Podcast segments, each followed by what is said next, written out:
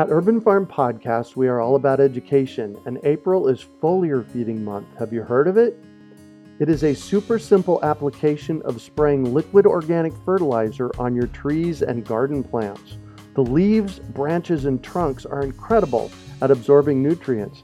And if your soil isn't great or your pH is off, foliar feeding is a quick and long lasting fix to get your plants the nutrients they need. Want to learn more? Join us for our free online webinar on how to apply this amazing process to your gardens and fruit trees. Visit urbanfarm.org to sign up. That's urbanfarm.org.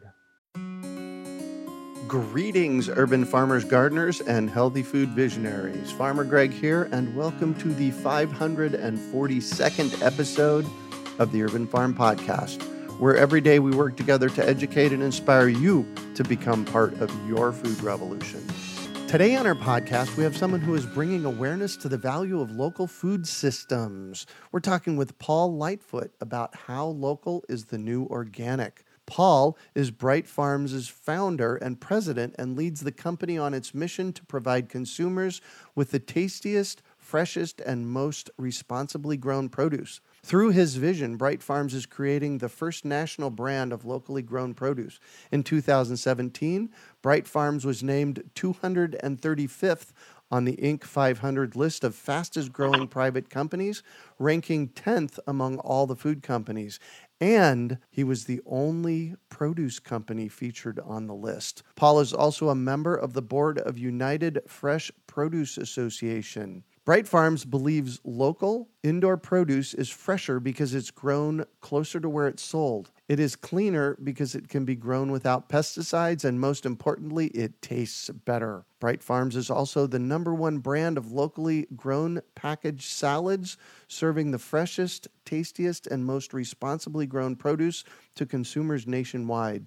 They operate hydroponic greenhouse farms in the communities they serve, enabling them to eliminate time, distance, and costs from the food supply chain. Welcome to the show today, Paul. Are you ready to rock? I'm ready to rock. Let's do it. Excellent. So I shared a bit about you. Can you fill in the blanks and share more about the path you took to where you're at today? Yeah. Well, you know, Bright Farms and, and where I am is a is a bit of a personal story. You know, I'm I just turned 50 a few weeks ago. I've been doing Bright Farms really during my entire 40s, and it started with what happened during my 30s. You know, it was a, a period where I had been running a company that used software solutions to improve the supply chains of retailers. It was a good job. I was having a, a fine career path. I think, but it lacked personal passion. I didn't I didn't have any religion for the industry. Also during the 30s I was becoming passionate about local plant-based eating. Just just personally and the way I fed myself and my family. And although this was an area of passion, it wasn't an area of job opportunity. So recognizing that those two things were, were parallel but not meeting, I just decided to create Bright Farms from scratch. I came up with an idea. I decided to, to take a risk on it and, and to combine my skills and my experiences with the things that I was most passionate about. And my timing turned out to be good. I'm, I'm, I'm lucky and I'm, I'm glad it turned out well. But there's obviously a lot more plant-based eating than there had been 10 years ago. There's also a lot more local food that's become mainstream mainstream than there was, and we've we've we've managed to create a business that's that's having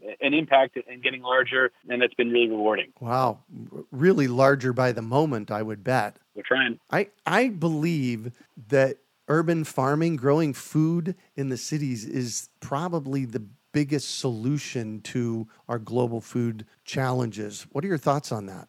I don't try to rank the solutions. I, I actually think there's there's a big problem or a big set of problems, and there's going to be a big set of solutions. I would say that you know shifting production of long distance field grown crops into local controlled environment facilities is one of the solutions that we're going to need. I would also say that, you know, solving food waste will be a, a big part of the solution. Mm. Converting, you know, more traditional production acreage from growing grains for animals to be eaten to growing food for humans to be eaten is a big part of the solution as well.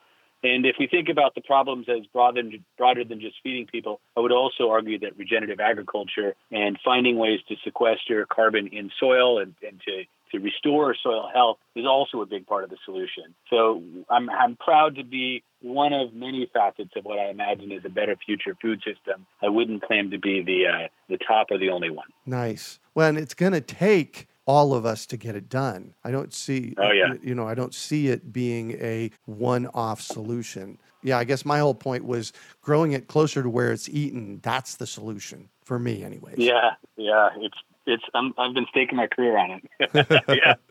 Can you talk about local versus organic and why you feel local is better? Yeah, so interesting. I don't I don't see them being on the same continuum or competing with one another. You'll have to look far and wide to find someone more passionate about local food than me, but I'm also a pretty passionate organic eater. Now, if I'm given the choice between a locally responsibly produced salad that's pesticide free and I compare that to a long distance field grown organic salad that has organic compliant pesticides on it, I'm going to choose I'm going to choose the local one, and I think it's the, the better and more responsible choice. But otherwise, I see I see the rise of organic continuing, and I see the rise of local continuing. Sometimes the, the, the Venn diagram overlaps, sometimes it doesn't, and that's that's fine. The one way in which the statement is true, though, is that I, I, do think if you look at the trends of 20, 25 years ago with organic, we're seeing similar uptake trends with local right now. So it is it is perhaps a historical successor to it, but the story with organic is is you know it's far from over. There's there's an amazing amount of growth still to be had. Could you talk about the journey that produce travels from where it's grown to your plate and the toll that takes on it? Yeah, well, and I, I, won't I won't pretend to speak for the whole industry, right? And and when we think about why local is better, it often begins with the obvious starting point of sustainability. But I don't think that that's applicable to all products, right? There was that great case study of well, I don't know if it was great or not, but there was the, the case study of New Zealand lamb that could travel 11,000 miles to Europe and be more sustainable than its local equivalents. That happens sometimes. You know, I wouldn't recommend that rice and corn be sourced locally. You know, they, they store cheaply and well, meaning shipping them is not very resource intensive and it, it isn't worse for the product. But for salad greens, you know, almost all the salads in America before controlled environment local like Bright Farms came on the scene, almost all the salads in supermarkets came from either Yuma, Arizona in the winter or, or Salinas, California in the summer and the areas around those two those two regions. And that meant that all of it was traveling thousands of miles to the Midwest and to the East Coast. And the length of the supply chain and the complexity of the, the supply chain made the product worse. You know, it made it taste worse. It, it hurt its shelf life. The system has made it less safe. So it's um, it's a long and un- unpleasant journey for salads. And when we can replace those long and complex supply chains with shorter and simpler ones, we're having a better experience for consumers. Hopefully, more kids will love eating their salads because they're fresher and it's a longer lasting, more attractive, and safer product as well. So it's a, a pretty clear sort of win win win.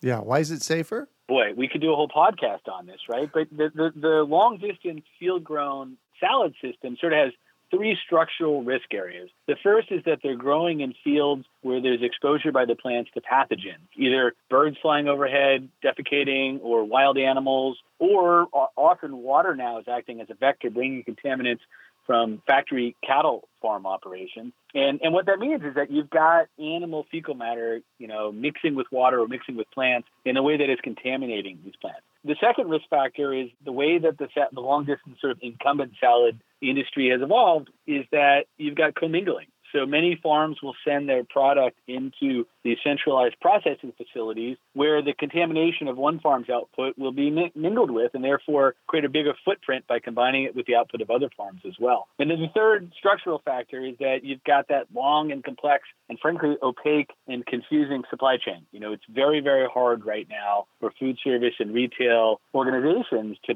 track back a particular batch of salad to a particular farm's batch on a particular date. Now, when you look at, at the way Bright Farms or, or companies like Bright Farms operate, you know, it is a controlled environment. There's hair nets, there's locked doors, there's foot baths, the water is treated and tested. You don't have those exposures to pathogens. There's no commingling going on. It's, you know, one farm is, is shipping under one label to one market. And the, the simple supply chain means it's very easy to track it back. You don't need fancy software to track Bright Farms. You can look on the label and see a map of exactly where the product comes from, even for a consumer. So that's, that's why there's the structural risks that exist in the incumbent industry.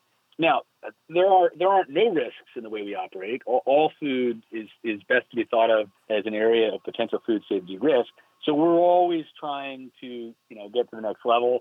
You know, we're on the IBM Food Trust blockchain platform with Walmart, for example, and we treat food safety as a number one priority in the company. Every Tuesday staff meeting starts with food safety. Our construction is imbued with food safety. Our operations is imbued with food safety. But we've got a, a starting point in the race that is way ahead because we don't have those structural risk factors. And it sounds like you've done a lot to address the food safety factors. And I would guess that there would be less of those to have to address in a hydroponic greenhouse. Well, that's exactly right. And I, I saw there was an article in the Boston Globe a few weeks ago that showed that leafy greens now cause more hospitalization from food safety than beef, which had been for a long time regarded as the, the largest culprit.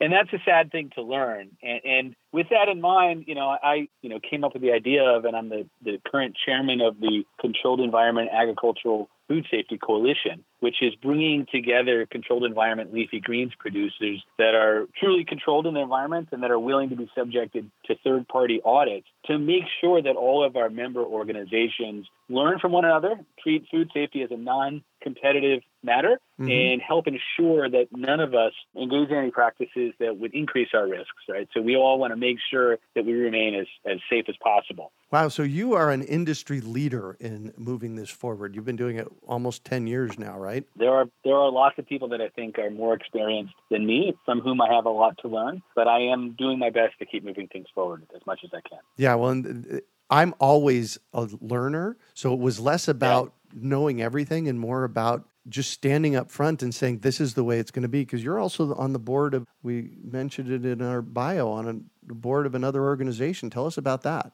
Yeah i'm a member of the board of the united fresh produce association which is which is a trade association association for the entire produce industry whether local or long distance organic or not. It's really all the major players uh, and i think it's and it's an honor to be on that board. I think it's it's interesting to note because I imagine five years ago they were not interested as much in companies that were doing local produce. It just didn't seem as likely to be a big part of the industry. And I think it shows that the industry, largely driven by interest by consumers and retailers, recognizes that local is here to stay. Local is an important part of our food economy, and local will probably continue to become more important in the future. Nice. And so I want to stand in front of one of your farms. And I, I think I read online that you have just opened a new one, 280,000 square feet. So if I was standing yeah. at the front door of your greenhouse or of your farm, what, what am I going to see?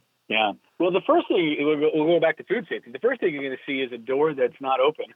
you know, you'll have to have permission to come in, and you'll be in an in a waiting area where you have to don a hairnet, and you have to sign in, and you have to read about our food safety protocols, and then step your your shoe soles into a disinfectant bath before you're you're even allowed to enter the greenhouse. So that's the first thing you'll see is that food safety starts with uh, infrastructure and, and it continues with culture. After that, you know, you're going to see what would almost look like a series of large fields of salad greens growing. But if you walk closer and if you take a look, you'll actually see that they are boards with plants growing on the top of the boards, floating on like 18 inch deep ponds of water. And those ponds of water are what enable us to grow uh, on a year round basis in a nutrient solution that is exactly what the plants need to thrive. And then if you look around, you'll see you're in a glass roofed building, you know, and we're not using all electricity uh, for the energy for our plants. Most of our plant energy comes from the sun transmitting through the glass of our roofs. We think that's the most sustainable way to do it. And then if you keep looking, you'll notice that there are all sorts of systems controlling the temperature and the humidity and the light levels and the dissolved oxygen in the water, the nutrients in the water, and the carbon dioxide in the air, that's all computer controlled and automated so that as the outside you know, conditions change, the inside environment continues to be perfect for these plants to thrive. And then if you follow the plants through the process that they go through, you'll end up seeing it being packed in, with, with, bright, cheerful labels that are also transparent. We're all about transparency so people can see our stuff and understand the way we operate. And then it is off to our retailer partners, usually within 24 hours, and on the shelves just about right away, so that you know consumers have almost two weeks to enjoy our products, compared to usually about half of that for the stuff that's coming from the West Coast. Wow! So what I just heard you say was that you're harvesting this, packaging it on day one, and sometime on day one or day two, it's actually in the grocery store for people to buy. That's right. And that's a huge competitive advantage in a, in a short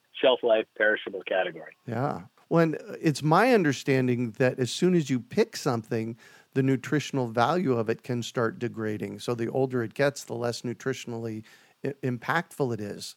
Yeah, that's not, I don't think, scientifically well documented, but it's clearly the case, right? You, you almost understand that to be true without even needing to ask an academic. It's absolutely the case. Yes.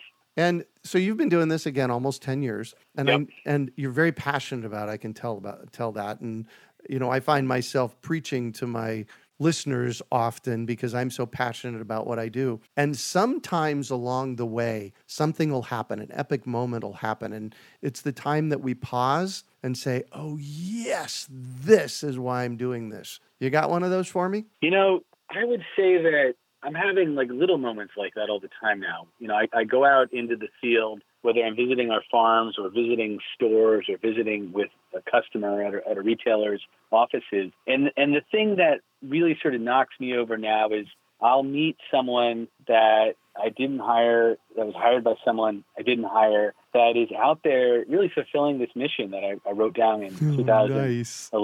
Yeah. I put a lot of care into it when I did that, and I put a lot of care into hiring people who were authentic and talented and work hard. And now when I go out in the field, I see people doing things better than I would be doing them if I was doing them myself, and I see them fulfilling this vision that I had so long ago. And it's it's super rewarding. It's it's it's a bit like it's a bit like seeing a child going off into the world and making something happen when you weren't watching. That makes you very proud, and that's really closely related to the things that you care most about. Wow, and that's just got to make you feel amazing. That's nice. Nice. And how do you consider Bright Farms to be part of our next agricultural revolution? oh boy. I think we're in the midst of a giant food revolution, not even just agriculture, right? Mhm. And I, I could answer your question in several ways, but I think I want to answer it with Bright Farms being a part of this this drive toward more local. We, t- we talked about sustainability earlier, but I think that locals rise is also about trust. You know, consumers have lost their trust in big food. You know, when I was growing up, the red, you know, label of the Campbell soup can was Yep. something that mothers didn't question when they fed the children. And and that's not the case anymore. People people in America want to know where their food comes from. They want to know what's in their food. They don't want pesticides. They don't want ingredients that aren't food. And businesses like Bright Farms have products that feel like the antidote to that. You know, it's local, fresh, pesticide-free, plant-based products with a map on the label saying where it's from. And I think that that's um, that that makes me feel like I'm part of something bigger than myself, bigger than my company, and and something that can't help but be good for our entire you know economy and and and society. As more and more people really require, as more people sort of demand with their voting with their food dollars that they can understand what they're eating and where it's from, I think everything gets better. You know, shining a light on anything is likely to make it better. And I'm thrilled to have been a, a part of this movement, you know, and, and hopefully when I look back, I'll feel like I made an impact in, in accelerating this movement. And I'm, in, I'm enjoying reaping the rewards of this movement's success. Nice. I love the passion behind you. it's natural. So I'm going to shift on you, and I'd like for you to talk about a time you failed, how you overcame that failure, and what you might have learned from it. I, I could probably do a whole podcast on my failures, but I'll, I'll I'll share with you the one that when it happened felt existential, Uh-huh. and it's about the, the the first company that I ever ran was a startup I founded in my late twenties, and I raised and it failed. I'll, I'll start with the end. I raised a ton of capital from my family members, from really all of my friends, but I also raised you know about thirteen million dollars, mostly from institutional investors as a kid, you know, 28, 29 years old. Wow. And as as the founder and the CEO of this company, which was pretty high profile, I was I was on national TV, I was in the newspaper, and I didn't know it, but my sense of my identity and my company's identity had become intertwined. I didn't I didn't recognize that me and the company weren't the same thing. And when when that company failed, it forced me to recognize that the company and, and my identity weren't the same thing. You know, the company stopped. I had to wake up the next day and, and keep going. And it turned out that everything turned out really well for me, right? These experiences probably were the stepping stones for later successes. And when I think about that, it helps me keep everything in perspective during challenging times. People don't like to say this, but but failure is in fact an option. Even if you don't choose it and make the right choices, sometimes external factors will cause you to fail. And it's important to remember that it's okay to fail. In my case, in this example, I failed on the biggest stage I could imagine with the most important thing that I'd ever done, losing all of my money and most of my family members' money. And, and it still turned out fine. And that helps me be willing to stick out my neck and take risks. And you know that turtles only get anywhere when they stick out their necks. Yeah. Well, and you went on and did something else as well. You yeah, this, this, is actually I, this is the second company I've run since then. This is my third, but yeah, I'm, and I'm not done. Hopefully. right. Well, congratulations. that you know, I was on a podcast earlier in the week with somebody, and you know, he was acknowledging me for my success on the podcast, and it's like, you know what the secret is? Just don't give up. Yeah, keep going. Yeah. So, what do you consider your biggest success? I won't answer the question on a personal basis. I might talk about the way my kids are turning out. But on a professional basis, you know, it's clearly that Bright Farms has become, you know, bigger than me. And it was sort of I was telling you earlier, there are there are people working in Bright Farms whose names I don't know who are doing a better job than I would be doing out there in the field, in the farms and in stores. And it's it's super rewarding and I don't think Bright Farms has barely begun to achieve success. Uh, but Bright Farms has shown that local produce will work in some of the country's most important cities Washington, D.C., Chicago, Philadelphia, with some of the country's most important retailers Kroger, Ahold Delhaize, Walmart, and doing it on a commercial scale. And that's a, I think that's something that a lot of people in 2011 didn't believe was likely to happen. Luckily, I didn't listen to them, but right? it is working now, and I'm super proud of it. Nice. And what drives you? You know, drive has never been difficult for me. Uh, you know, I've probably always gotten up early and, and, and felt better when I was productive. But for now, it's particularly easy. I don't know if people say that, but you know, I, I just love it. I love salads. I love plant based, pesticide free local food. I love helping the business that I created scale nationally. I love my colleagues. I love working with them. I love having my kids witness the journey. And you remember that I, I essentially created a job. I created a company that I ran that was custom made to match my talents and interests. so that you know the drive flows pretty naturally from that. You know, if uh, if I didn't like this job, I'd have a problem since I created it for myself. Right. Nice. Good on you. And if you can recommend one book for our listeners, what would it be and why? So I, I do try to keep reading all the time. I think I'm going to choose a book that I think changed the way I think for the better. It's a book called Factfulness. Have you have you heard of that book or read it? It's called. I'm sorry. What? It's Factfulness, like the word fact factfulness, and I'll, I'll, just keep going. So, you know, factfulness is this book that that helps you think in a way that you avoid panic or or doom and gloom when you're thinking about the future. And it, it, it, starts with a very long historical perspective. You know, almost every major global trend is improving and has been improving for the last 150 years, and the rate of improvement is increasing right now. If you zoom out beyond five-year period, it's inexorable. You know, everything is getting better in the world, but the way humans have evolved, we've got a bias towards seeing the negative of things around it, and mm-hmm. that's not new to this era, by the way. It's not new to the media today. It's always been the case. It was useful when you lived in the jungle to mistake a stick for a snake. It's less useful now. This book explains this to you, and it gives you a framework to seeing things in a more positive way that happens to be also a more accurate way to see the world. I first noticed this book when I heard that Bill Gates recommended it. He, he called it the most educational book he'd ever read. He stated that the world would be better if millions read this book. And I completely agree with Bill Gates. This has helped me see the world more effectively. It's helped me be more optimistic and be happy. And I would love to see everyone in the world read it. Well, especially with what's going on in the world right now. Yes. With all the, you know, all the negative stuff going on. So the book is Factfulness 10 Reasons We're Wrong About the World and Why Things Are Better better than you think. It's by Hans Rosling. Yes. You know, I don't think about the world with, with any sense of, of, of doom or pessimism. Now, I recognize that we have a lot of work to do, particularly as we think about changing the food system and especially with respect to climate change. These are urgent matters. But I'm pretty optimistic about the, the ability of humans to overcome those challenges like they have through so many existential challenges throughout history. I'm rolling up my sleeves. I'm going to work hard at it. I know others will as well. And I'm, I'm frankly filled with optimism for the future. Nice. And what one final piece of advice do you have for our listeners? If my kids are listening, I will continue to say what I always say, which is uh, be kind. Everything gets better with kindness, and, and everything gets worse in the absence of it. If, if the listeners are, are uh, you know, thinking about career advice and we want to talk about business advice, I always tell young people to get themselves into a a business or an industry in which they have some passion. You know, I, I tell my teenage daughter that if she loves ballet, you know, even if you're not going to be a professional, you know, ballet dancer, you can make a career in ballet, right? You can be in sponsorship sales, you can be in events, you can be in administration. And whatever industry you're in, if you've got a passion for it, you'll have a much better time. You'll be much more successful than if you don't. And, you know, just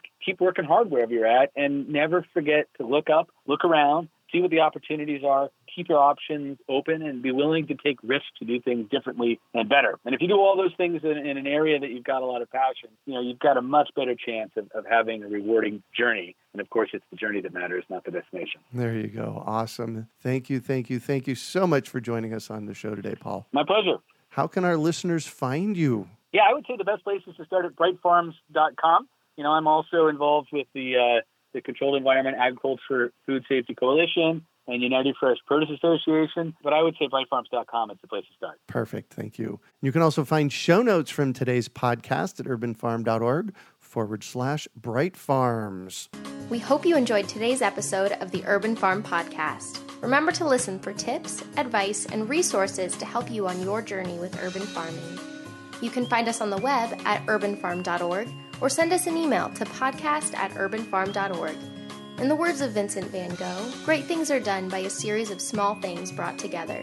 Be encouraged that with each lesson learned and skill developed, you are one step closer in the direction of your dreams. One of the first things that many of us learn when we start to garden is how to water and fertilize the soil. But there is an exception to this rule, and it's called foliar feeding. You should foliar feed or water the leaves of your plant with liquid fertilizer when you want certain nutrients to be absorbed better. Not only are the leaves great at uptaking liquid fertilizer, if your soil isn't very good or your pH is off, foliar feeding can help your veggies and fruit trees quickly get the nutrients they need to thrive. If you're ready to start foliar feeding for maximum growth, yields, and quality, head on over to urbanfarm.org forward slash feed the leaves to see our selection of foliar feeding products. That's urbanfarm.org forward slash feed the leaves.